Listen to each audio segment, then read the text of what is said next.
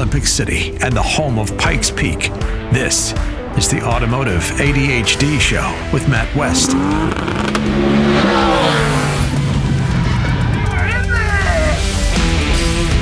And here we are, rocking it on the Automotive A D H D Show. Matt West here, hanging out with you, talking cars on the weekend. A loaded show for you today. We got a ton of great things going on, and a special guest joining me for the second half of the show. His name is Ethan Hunter. He is a, uh, well, a racing enthusiast, might not really uh, do it justice, but he is a self-proclaimed racing madman and lunatic. He's a really cool guy, too. He does a lot of different types of racing, and he's really into grassroots racing, which is what I love. If you if you listen to the show often, you know I'm a big fan of grassroots motorsports, and uh, he's doing that pretty well with his family, and uh, I think this is really cool. Now, a lot of guys do uh, drift. A lot of guys might do time attack. He kind of does them all, and he does Spec Miata and, and, and some other things, too. Like, a lot of interesting, different forms of racing.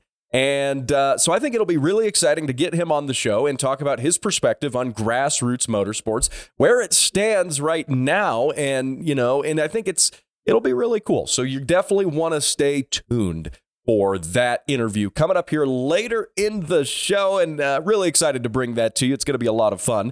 Um, and then we also got to talk about how maybe one of the highest mileage Toyota Supras has uh, gone up for sale, gone up for auction, and it got a hefty price, which is just proof that the Supra market in particular is out of control. I totally nuts. I, I can't believe someone paid this much money for, well, well, we'll we'll get to it here in, in just a little bit. But before we get to that, if you're not catching this show on video, you are missing out. Uh, now, of course, you can listen to the radio shows here in Colorado on the weekends on three great radio stations, A M fourteen sixty, The Answer, A M fourteen hundred, K R L N, and ninety-one point seven K L Z R. That's covering everything from Colorado Springs to Canyon City to the Wet Mountain Valley. Lots of great ways to catch the show there, but you can also see the show on video. You can see me doing it right now, as well as some other things too. We don't just on the YouTube channel. I don't just post stuff from this show. We also post uh, other things, you know, wrenching on cars in the garage and tips from O B D one Kenobi himself. There's a video uh, on the short section of the YouTube channel, and uh, it might teach you something about oil changes, or well, at least a tip when you're doing your own oil changes in the garage. Maybe you knew it, maybe you didn't. You might have to watch it and uh, let me know what you think about that. And uh, go check it out again, YouTube, Rumble, all of the great places, wherever fine shows. And, you know, this one can be found online. So speaking of um, speaking of auction cars, uh, before we talk about this crusty, rusty Toyota Supra that it was too much money. Before we talk about that, um, I got to talk about another car that is slated to go up for auction here at the end of the month, and it is America's first car to exceed one hundred miles per hour, and it's estimated to fetch over one million dollars at auction. It is called the nineteen oh four Napier Sampson L forty-eight, and it was a very respected race car until back in the day when it was just an old car. You know, that's one of these interesting things about collector cars, because at some point, most collector cars, before they became collectible, were just old cars that nobody cared about. And and that's the case here. Now, this this Napier here set multiple records, um, and, you know, back in its day in the early nineteen hundreds, um, and it's It, it, it was one of these cars that, I mean, you look at cars of this era and they're really cool looking. They're unusual. This was the dawn of the automobile. And you take a car like this, if you're watching on video here, you can you can see what I'm talking about. And uh, this is one of those cars that it's it looks kind of steampunk. It looks kind of weird. I mean, but it, that's how it looked when it was new. It's not. It, you would almost look at this car and think this was some modern steampunk interpretation of an early nineteen hundreds race car. But no, it was just an early nineteen hundreds race car. And it was very, very cool. And if you, uh, again, are watching on video here, you can see pictures of it in its original configuration as well. And it lived a tremendously hard life with years of racing.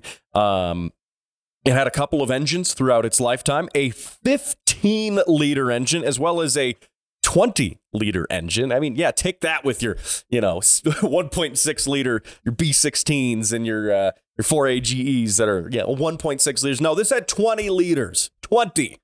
Yeah. And um, so the the motors at one point, this car, when it was retired from racing, it was retired from setting land speed records. Again, it was the first car to cross that one hundred mile per hour threshold.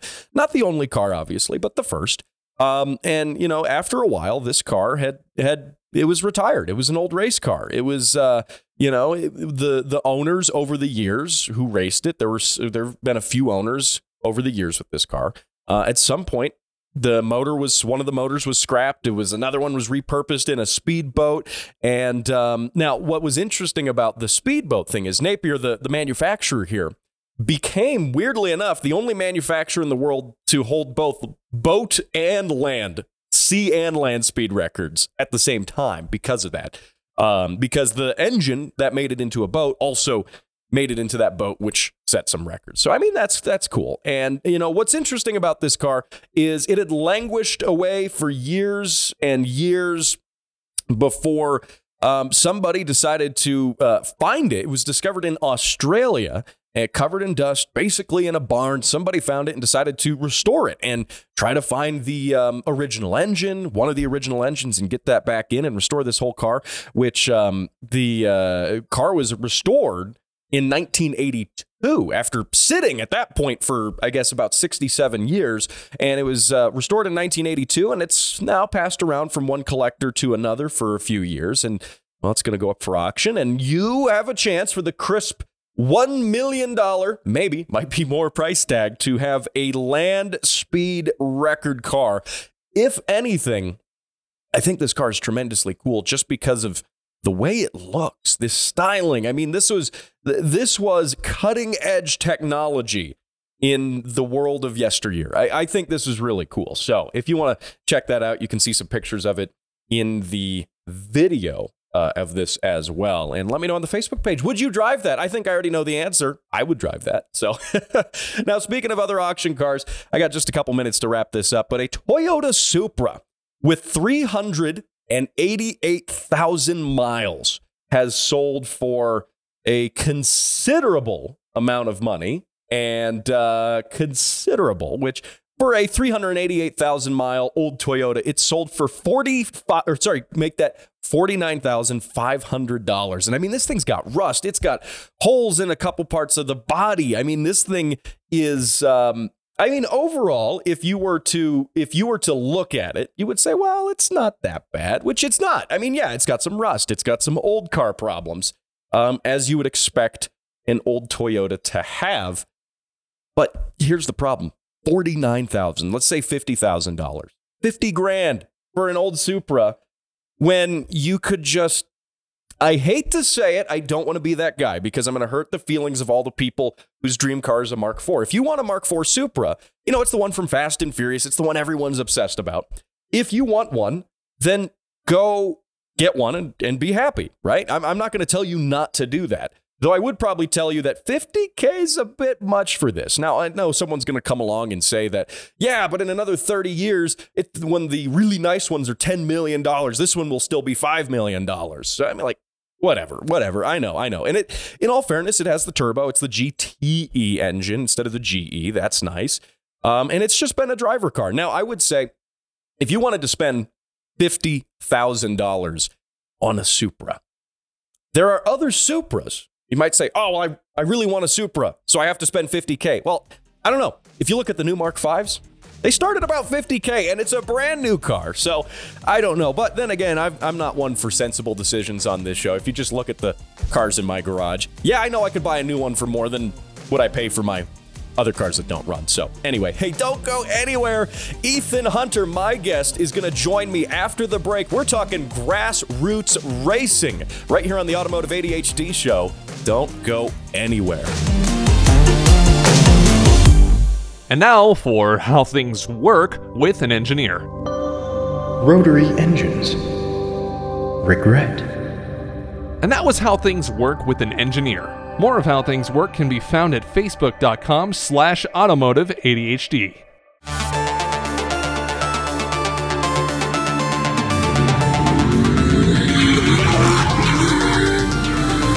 And here we are, rocking it on the Automotive A D H D show. Those car sounds were from my guest, and I am really excited to have my guest on the show. He's been racing since he was, I think you said five years old, is that right? Five years old, that's correct. Five years old, everything from quarter midgets to motocross to Spec Miata, drift, and more. My guest is Ethan Hunter. Ethan, welcome to the show. Thanks for having me. Awesome, awesome. So you were telling me before the show here that you have racing in the family, right? You, you've been racing since you were little, but you said your dad, your mom, everyone raced. Tell me a little bit about your background, maybe your family, how you got into racing. Sure, yeah, we can start with my grandpa. He was a uh, top fuel dragster driver back in the uh, sixties, and uh, that's kind of where it all started. Um, got my mom into flat track motorcycle racing, and um, got uh, she got hurt real bad, uh, racing uh, an eighty-five, and uh, a girl on a bigger bike on a one twenty-five came down and, and uh, hit her with her handlebar and split her stomach wide open. So Ooh. She had to go to the emergency room. And back then, you know, girls weren't really supposed to be racers. You know, mm-hmm. it was kind of frowned upon. Um, as my grandpa and my grandma were in the E R, everybody's kind of uh, giving them the look and saying, mm-hmm. how could you let your daughter do that? You know, she's supposed to be in gymnastics, you know. And uh, so... after that wreck, that kind of ended it for her. Um, she wishes she got to race more because, you know, she didn't get it all out, right? Right, right. But um, that was kind of the victim of a, of a bad circumstance. But um, her her brother, my uncle, he raced flat track, and he actually did the Pikes Peak on a motorcycle back uh, back in the day. I don't know exactly what year it was, but he made it to the top. Um, and then my dad, he raced uh, stock cars, uh, circle track, um, and that's kind of where he did... Uh, most of his uh, uh, racing was down in Pueblo, uh, I twenty-five or Beacon Hill is what they call it. Okay. Um, so that's where he did most of his racing. And uh, once he had me, then, you know, it was time for him to sell the cars and, and buy me a car. That wasn't my choice. That was his, you know. So you were saying earlier that you're kind of, it was, you, you were kind of obligated to get into racing. Right. Yeah. He didn't ask me if I wanted to race. He just asked me what color I wanted to paint my car. So, and I said red. Red's a good color for race cars. I was super into Vipers. It makes Vipers. It faster, right? Yes, sir. Yes, sir. Yep. And I, I was super into Vipers back then. And uh, what's better than a cherry red Viper? Oh, man. You know? Oh, man. And I I love the, uh, was it the Viper G T S? Yes. It was, I think, the second gen? Yes. Don't quote me on that. With the, the white stripes. With the white stripes. Yeah. Oh, yeah. Man. Can't beat it. Oh, man. So you've done, you started out like at a very, at a very young age, you started out. And mm-hmm. so, so tell me a little bit about some of the racing you did as a kid and, and how that got to where you're at now, which, you know, we were talking before the show, but I mean, you know, kind of speaking to the name of the show, Automotive A D H D, you're kind of, you're here, you're over there, you're doing this type of racing, you're doing that type of racing. I don't know if I know anyone who does as many different types of racing and competitively than you. Yeah, especially here in Colorado, you know, we're kind of landlocked as in racing terms. Mm-hmm. Um, you know, we're, we're kind of on an island, you could say. Um, so I kind of made the best of it. You know, we have P P I R, we have H P R, and we have P M P. And mm-hmm. out of those three uh, tracks, you know, that's your road course. Uh, all your road courses are, are pretty much taken care of. You know, you got two and a half mile road courses up north, and then uh, the P P I R has a roval, which is really fun to drive. Mm. Um, you get to go on the bank and then come into the infield. It's kind of like a mini Daytona. Okay. Um, it, it's a it's a hoot to drive. Um, and then we got P M P. That's another two and a half mile road course with a lot of elevation changes. Um, and, and, you know, you just got to be able to, uh, uh, enjoy yourself in, in the Spec Miata out there. It, it takes a long time to, uh, get down some of the straightaways even, oh, you yeah. know, and, and you got time to think, you know, and in some of my other cars, you don't have any time to think. Mm-hmm. Um, and you know, I, I like a little bit of both, you know, I like to be able to just react sometimes and go off my instincts and like drifting or the super late models, you know, cause they're, they're, they're hauling the mail for sure. Mm-hmm. Um, we're going one hundred mile an hour on a three eighths mile circle track. So, um, but on the, in the Miata, you know, we're going one hundred miles an hour in, you know, a half a mile straightaway, you know, right. it, it takes a long time. So, but everybody else has just enough time to think too. So, um, just cause you got more time to think doesn't mean that they don't, you know, so everybody's mm-hmm. making decisions, um, based on, on, you know, what they're going to do, how they're going to get to the next corner and what they're going to do to get around you with one hundred ten horsepower. Mm-hmm. You know, it's, it's really tough to outpower somebody in a Miata. You know, the only way you can really outpower somebody is if they miss a shift or they're off the gas for just a half a second, something like that. Um, but for the most part, you know, you're bump drafting in the Miatas. You're you're trying to go as fast as you can with what you got, you know. Yeah. When I've watched videos of Spec Miata, I mean, it is the most competitive I've seen anyone be with like ninety horsepower. Right. Exactly. I mean, yeah. and, and it is, it's really fun to watch the videos because I mean, you're, you're eliminating all these other factors of the car, you know, oh, different power, different power to weight ratio, you know, this and that. No, you're all in the same car. Right. And it is down to the driver. Right. And that's what's really cool. So I want to talk a little bit more about Spec Miata here in a bit, but before we do that, we've, you've mentioned several different types of racing that you do, but li- list them out for me. What each thing that you're doing, Spec Miata's one, Drift's another, what else do you have going on? Right. So, and then we also uh, race the super late model at C N S, Colorado National Speedway. That's uh, north of Denver, um, three eighths banked oval. Okay. And then we have a T A two style car that me and my dad home built. Um, and that races on the road courses. That's, that's a, uh, seven hundred horsepower, twenty-eight hundred pound vehicle on some, some big slicks, Pirelli slicks. And that, that thing really hauls the mail too. Um, and then we got the time attack slash hill climb Evo ten. Um, that one's, you know, six hundred horsepower, dry sump, you know, full F I A rally cage. It's, it's a, it's a rowdy vehicle. Um, and then as well as the Spec Miata and the, and the, uh, the Drift Camaro. So, Um, yeah, that, that rounds out five vehicles that we're maintaining each and every week. And, uh, it's a full-time job. It's five full-time jobs, really. I, I was going to say one is a full-time job right. for, for one person already.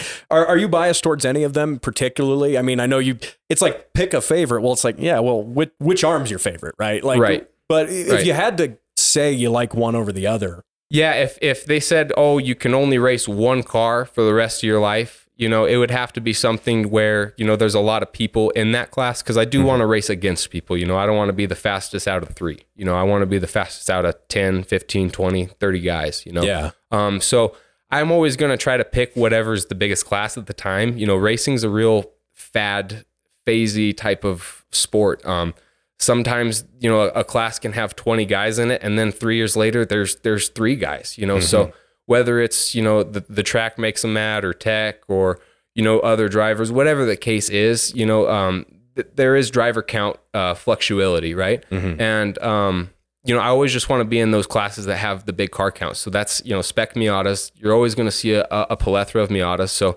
you know, that would have to be one of them. Mm-hmm. And then uh, I, I do like the super late models, you know, because they are just bad fast. You know, they are very, very fast. And, and it's fun. You know, you got no traction control. You got big Hoosier slicks and you got big American horsepower. Yeah. It's kind of classic racing, you know, at least classic yeah. American racing in exactly. that sense. Yeah. I mean, you got to do things to make Dale proud. Yeah. Got to do it for Dale. Exactly. A- absolutely. So my guest is Ethan Hunter. You can follow him on Instagram at Ethan underscore Hunter thirty-seven. He is a, uh, I, I think racing fanatic would be an understatement. Yes. Yes. It, it, it flows through my veins.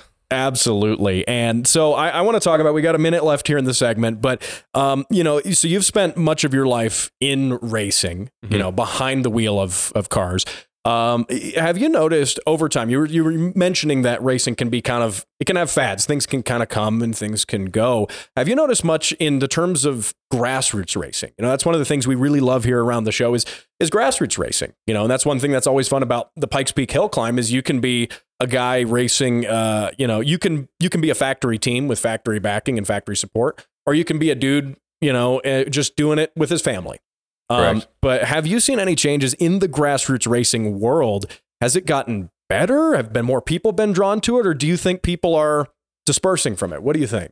Um, I think uh, it's gotten better and it's gotten worse, you know, in, in certain areas. You know, the, the way it's gotten better is, you know, the cars have definitely gotten safer. Mm-hmm. Um, you know, people aren't getting hurt as much. Um, the cars are getting faster in certain in certain classes, right? Mm-hmm. Um, we're able to collect data. It's nice to be able to collect data. You know, that's something that we've never been able to do back in the day, mm-hmm. um, unless you had gobs of money. But, you know, getting a data collector is, is relatively cheap nowadays. And, and, you know, that, that kind of stuff where you can actually get an edge on yourself, you know, because you can only drive as fast as you think you can drive. But mm-hmm. when a little computer box is telling you, hey, you can do this much better, then it makes you think, well, let's go try it. Yeah. You know, and, and that that's cool. Um, you know, where where it's gotten maybe a little worse is maybe some of the people's attitudes and maybe the amount of money people spend on their on their cars. Mm-hmm. You know, it's kind of hard to compete with people that, you know, own their own construction business, or they own their own, you know, uh, you know, line of, of franchises even. You know, we're up there racing against people that own First Bank. You know, it, it's hard. Yeah. It's hard to compete against people that, you know, will will spend millions and millions of dollars just to go win a,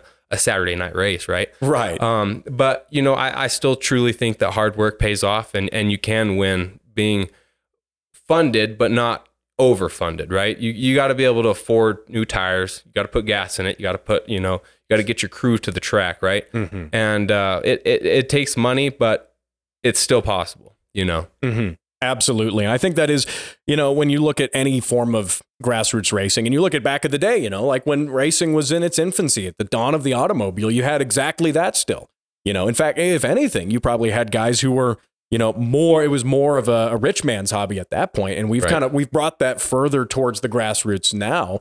And where someone like you is racing like five different racing series at, at, at once. Um, so, and I, I want to talk a little bit more about some of the things you've got going on. Um, and of course you're also a, uh, you, you do, uh, work as well doing P D R and paintless dent repair and stuff like that. So I want to talk a little bit about your business. I want to talk a little bit more about Spec Miata as a, as a whole, just because, again, I'm, I'm latching onto that because I find yeah. that just to be really, really entertaining. So we're going to get to uh, all of that and more coming up here in the next segment of the show. Again, my guest is Ethan Hunter, Instagram at Ethan Hunter thirty-seven, um, racing fanatic, but that's uh, like we were saying.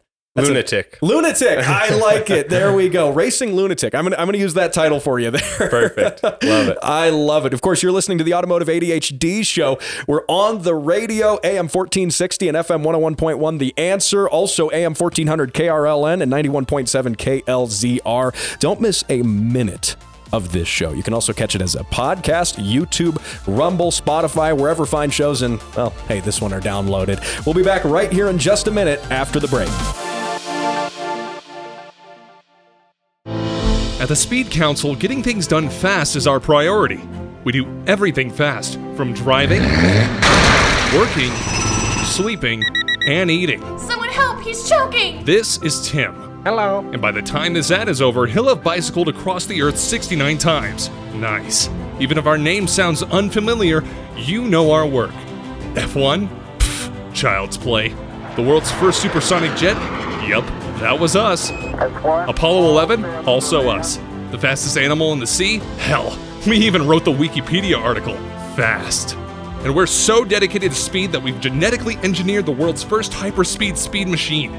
With this scientific breakthrough, you can interact with and download your favorite automotive podcast a whole day early. How's that for fast? Learn more at facebook.com slash automotive ADHD. This message approved by the Speed Council and the Church of Fast Things. Colorado Springs' number one car show. By default, this is Automotive A D H D.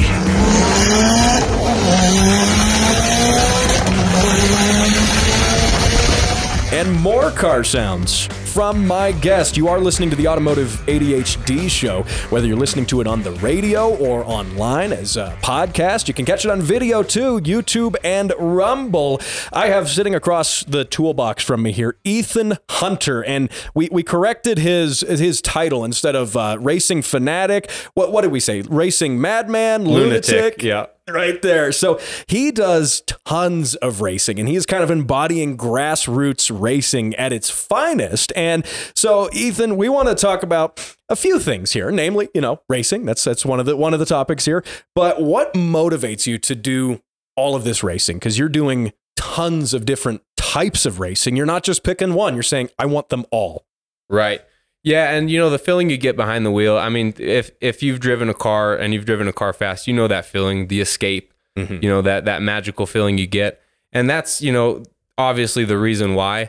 But also once once you get a taste of it in one racing series, you kind of wonder what it's like to race a different series, and mm-hmm. and you know are they having more fun than us, or you know are they spending less money and having more fun, or you know, what's their balance and equations of, of, you know, fun to dollars spent, right? Mm-hmm. And that's when I started dabbling and, and getting different race cars. And I just found that, you know, you can't just have fun with one car racing, you know, four to six times a year, you know, out of the fifty-two weekends that you have in, in the year. So, mm-hmm. you know, I like to be able to hit twenty to twenty-five events and just drive as much as I can, you know, because you can only get so good with, you know, setups and, and, you know, the, the car and horsepower and, and reaching those car goals as, you know, as, as you go on. But being a driver, you have to be behind the wheel. You know, you have to get that sense of feeling, and you have to get that sense of control, or in the case of drifting, out of control. You know, you have to have that, that feeling all the time.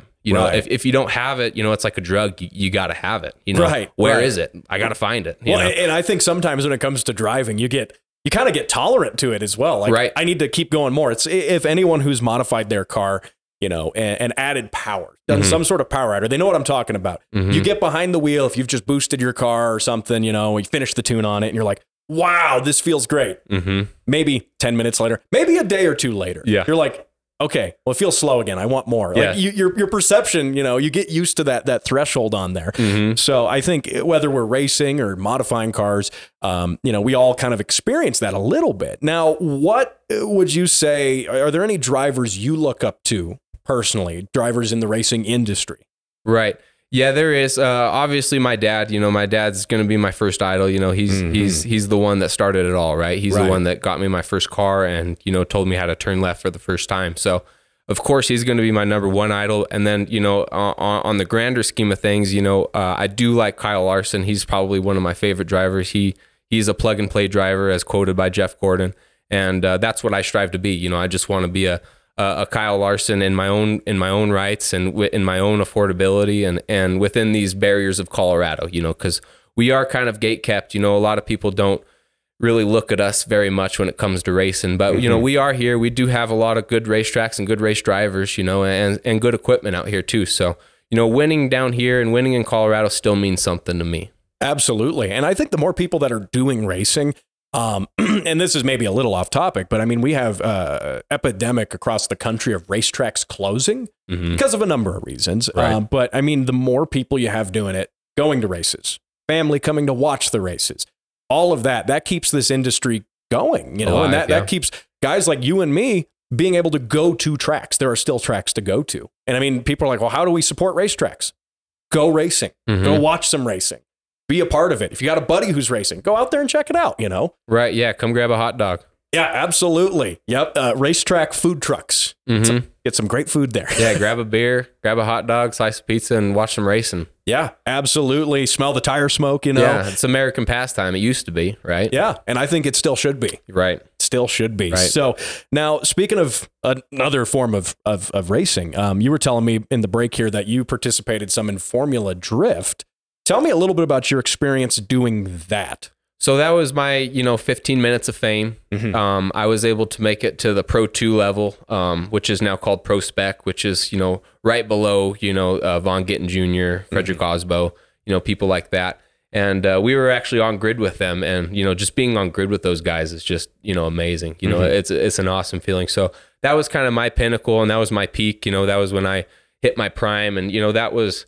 That was a, a very, very fun ride, but I learned a lot. And I learned that, you know, being a professional racing driver doesn't mean that you just get to show up and drive. You know, it's it's even more hard. You know, mm-hmm. when you show up as a pro driver, you know, the you clock in from the second you sign that paper, you know, of saying, hey, I'm a Formula Drift driver, or, you know, I'm going to step up to the the Cup Series or or something of that matter. You know, you you're you're expected a, a whole lot more, and you, you, you actually got to spend a whole lot more money. You know, it was, you know, over thirty thousand dollars just to go do one weekend at, you know, a Formula Drift event, you know, to wow. get the crew out there, buy the tires, get, you know, it, it adds up really quick. So, and I've heard, you know, from some of my buddies that are doing it now, it's even more expensive. So, wow. And that, that just goes to speak on, you know, yeah, having sponsors and trying to, you got to monetize it, right? You know, somehow, and you got to, you know, in a way, you got to kind of break into it as well, because you have guys who are already established. I mean, they're already at an advantage purely just from a funds perspective. Right. You know, and you've got some great guys who are,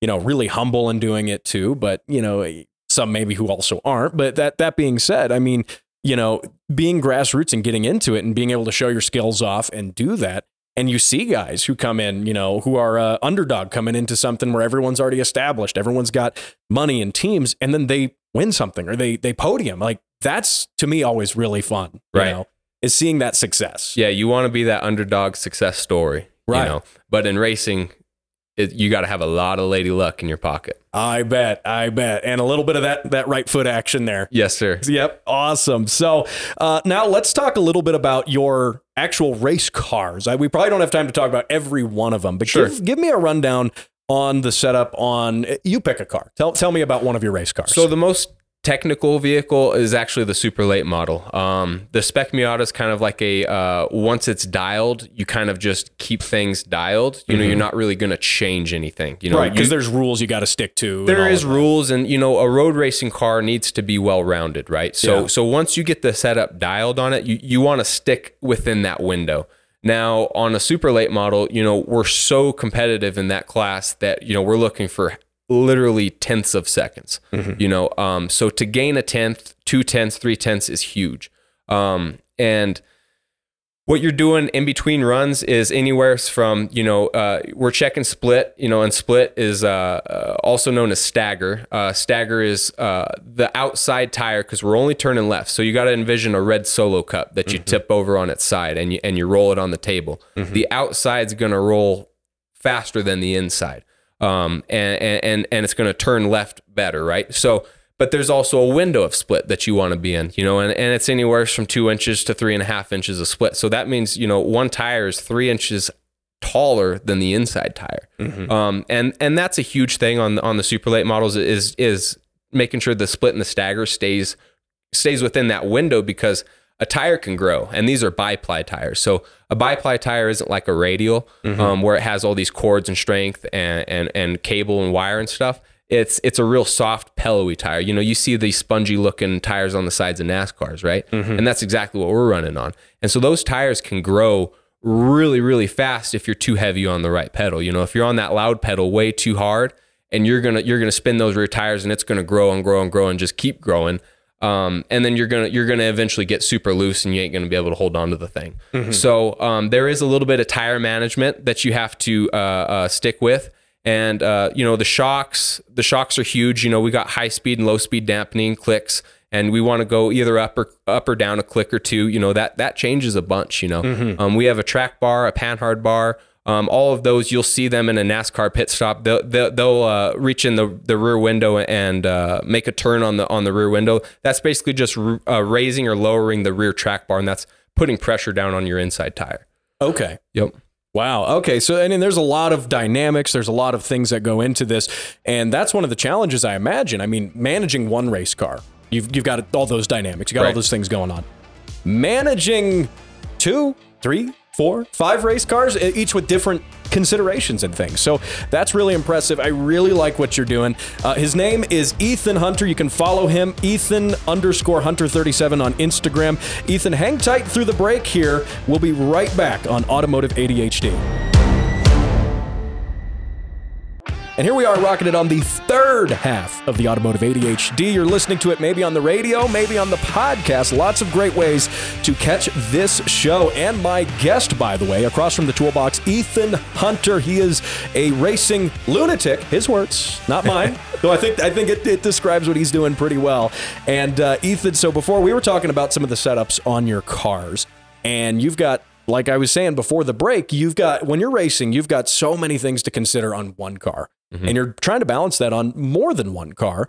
And that also takes, um, you know, time and logistics and work. And you're, you're a grassroots guy, so you're doing this, you know, with your family. Tell me about some of the logistics. When you go to an event, what is it like? Are you rolling up with, you know, ten mechanics and a, a trailer and a semi truck, or is it more of a family thing? Yeah, here in Colorado, there's not a lot of uh, uh, people that are are that's their job to do, right? Uh, right. You'll you'll see that in Charlotte, Mooresville, North Carolina. You'll see people that are are paid mechanics, you know, right. and, and that's their job, is to show up to the racetrack and work on these high dollar race cars. Um, here in Colorado, it's it's a little different, you know. It's more of a family thing. Mm-hmm. I got my papa, my mom, and uh, my girlfriend, and you know, three or four uh, revolving guys that you know. Uh, I'd, I'd do anything for, you know, they're, yeah. they're, they're awesome, you know, and, and they do it for free. So, you know, to, to, to have those guys come out and help us load and unload the trailer, put the setup on the car, make the car fast, you know, uh, ha- keep our heads down when, when we're in our lows, and, and, you know, drink a beer when we're having fun, you know? So You know, they, they, they get just as mad when I don't do good as I do. You know, they, right. they're there to win. You know, everybody wants to win. You know, we're, we're all there for one reason, and, and that's to do good and, and do as best as we can. So um, for them to do that for free, I mean, they're, they're just the best guys I could ask for. That's awesome. Is there anyone you'd like to shout out with that? Um, yeah, we got Derek, Angelo, my dad, uh, Jason, you know, uh, all, all these guys, you know, they, they just make, they just make the world go around for me. Awesome. And, and I love that you're doing it with your dad still. Yeah. Like, that's, that's really cool. Being able to, you know, make some memories with your dad and do some really cool stuff. Um, you know, I, I had a listener send uh, car sound into the show, which you can do, by the way. If you're listening to the show and you want to have your car sound on the radio, you can send that in facebook dot com slash automotive A D H D. But uh, his name's Ryan, and he's seventeen, and he's working on a car with his dad. And it, it's like, that's the coolest thing to me. That that really, like, you talk about heartwarming things, making a guy want to cry. It's like that right there. I I, I think that's really cool. Um, and you said your dad had been involved in racing as well prior. Correct. Yeah. He, he started racing in high school, and mm-hmm. uh, he raced all the way up until he was about thirty-three when he had me. And then, you know, he raced for, you know, a, a season or two on and off. And then when I turned four and a half, you know, that was when it was time to start looking for my race car. So yeah, that's, that's when that all happened, and, and the transition happened. I love it. I love it. So with you doing a couple of different types of racing, how, how do you as a driver balance different driving styles? Because you might be going from, you know, grip with this, low power with Spec Miata, to drift, to something else. How do you balance that? Is it challenging? Yes, it is. It it does have its quirks. Um, you know, none of the cars really share any parts or mm-hmm. tires or, you know, a- anything for that matter. You know, they're all so different. Um, even just from the windshield. That's what I was just telling my dad. It's so crazy jumping from my fifth gen Camaro drift car that has a, you know, a windscreen the size of of, you know, probably, you know, I, I don't know. It, it's a very small windshield, it, right? It is. They're not it, known for their visibility. Yeah, it, it's pretty tough. And uh, to jump into the Evo ten, which is a rally car, you know, it, it's from the factory a rally car. So they make those windshields very visible, and you can mm-hmm. see almost the tops of the fenders on that car, you know. So to jump in that car after driving the Camaro, it, it's night and day, you know, just visibility even, mm-hmm. you know. And then to, to add the all-wheel drive versus rear-wheel drive, you know, high grip, low grip, high power, low power. You know, it, it it's it's a fun challenge for me. You know, that's kind of, I never get bored. You know, let's put it that way. It's it's always it's always fun and entertaining for me. Awesome. I, I love that. And I mean, you you have, you know, you're building skills with each of them that's a little bit different. And like you were saying in the previous segment, being a, quote, plug and play driver. Right. Like that's what you need, you know, and you right. see the guys who uh, are doing it every day for a living. That's what they do. And heck, you know, some of them will one minute be racing and the next minute they're doing a stunt driving on a T V commercial or something. And, right. you know, they're like, here are the keys. Go do a thing with this car. Okay. Front wheel drive, rear wheel drive, all wheel drive, high power, low power. You have all those. A, a professional driver, I think, is able to handle all of that. Right. Yeah. And, and Tanner Faust is, is going to be one of our, our guys that, you know, you would want to look up to as well w- mm-hmm. in that aspect. You know, he is a, a guy that can do stunt driving.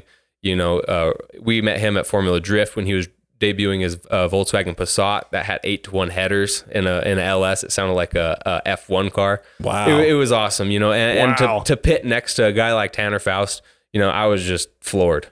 Yeah, I mean that, and that's really cool too. I, I assume you get to, you know, when you go to these different things, you see some of these guys who are, you know, living the the dream in that sense. Correct, you know, the lifestyle that you're shooting for, and I, I think that's probably really inspiring to be like, hey, I. right next to this guy. It is, you know, it, it makes you feel like you, you almost made it, you know, but mm-hmm. you know, in my own right, I feel like I did make it because I get to race and, and with my parents and, you know, hang out with my, my, my dad and, and work on the cars at my own garage. And, mm-hmm. you know, it's just really, like you said, grassroots. And, you know, the, the, the pro level, it's, it's all contracts and it's all big money and, and, and they, they toss you around. There's no loyalty, you know, it, you, you never really know when your next ride is going to be available, right? And if yeah. if that car is going to be your car next year, you know, all my cars I own, you know, nobody can come in and take my cars from me just because I, you know, said something that wasn't right or I, I did something on track that wasn't right. Mm-hmm. And, uh, you know, that that's the part that I like about that is that, you know, it's if we win, it's in our own car.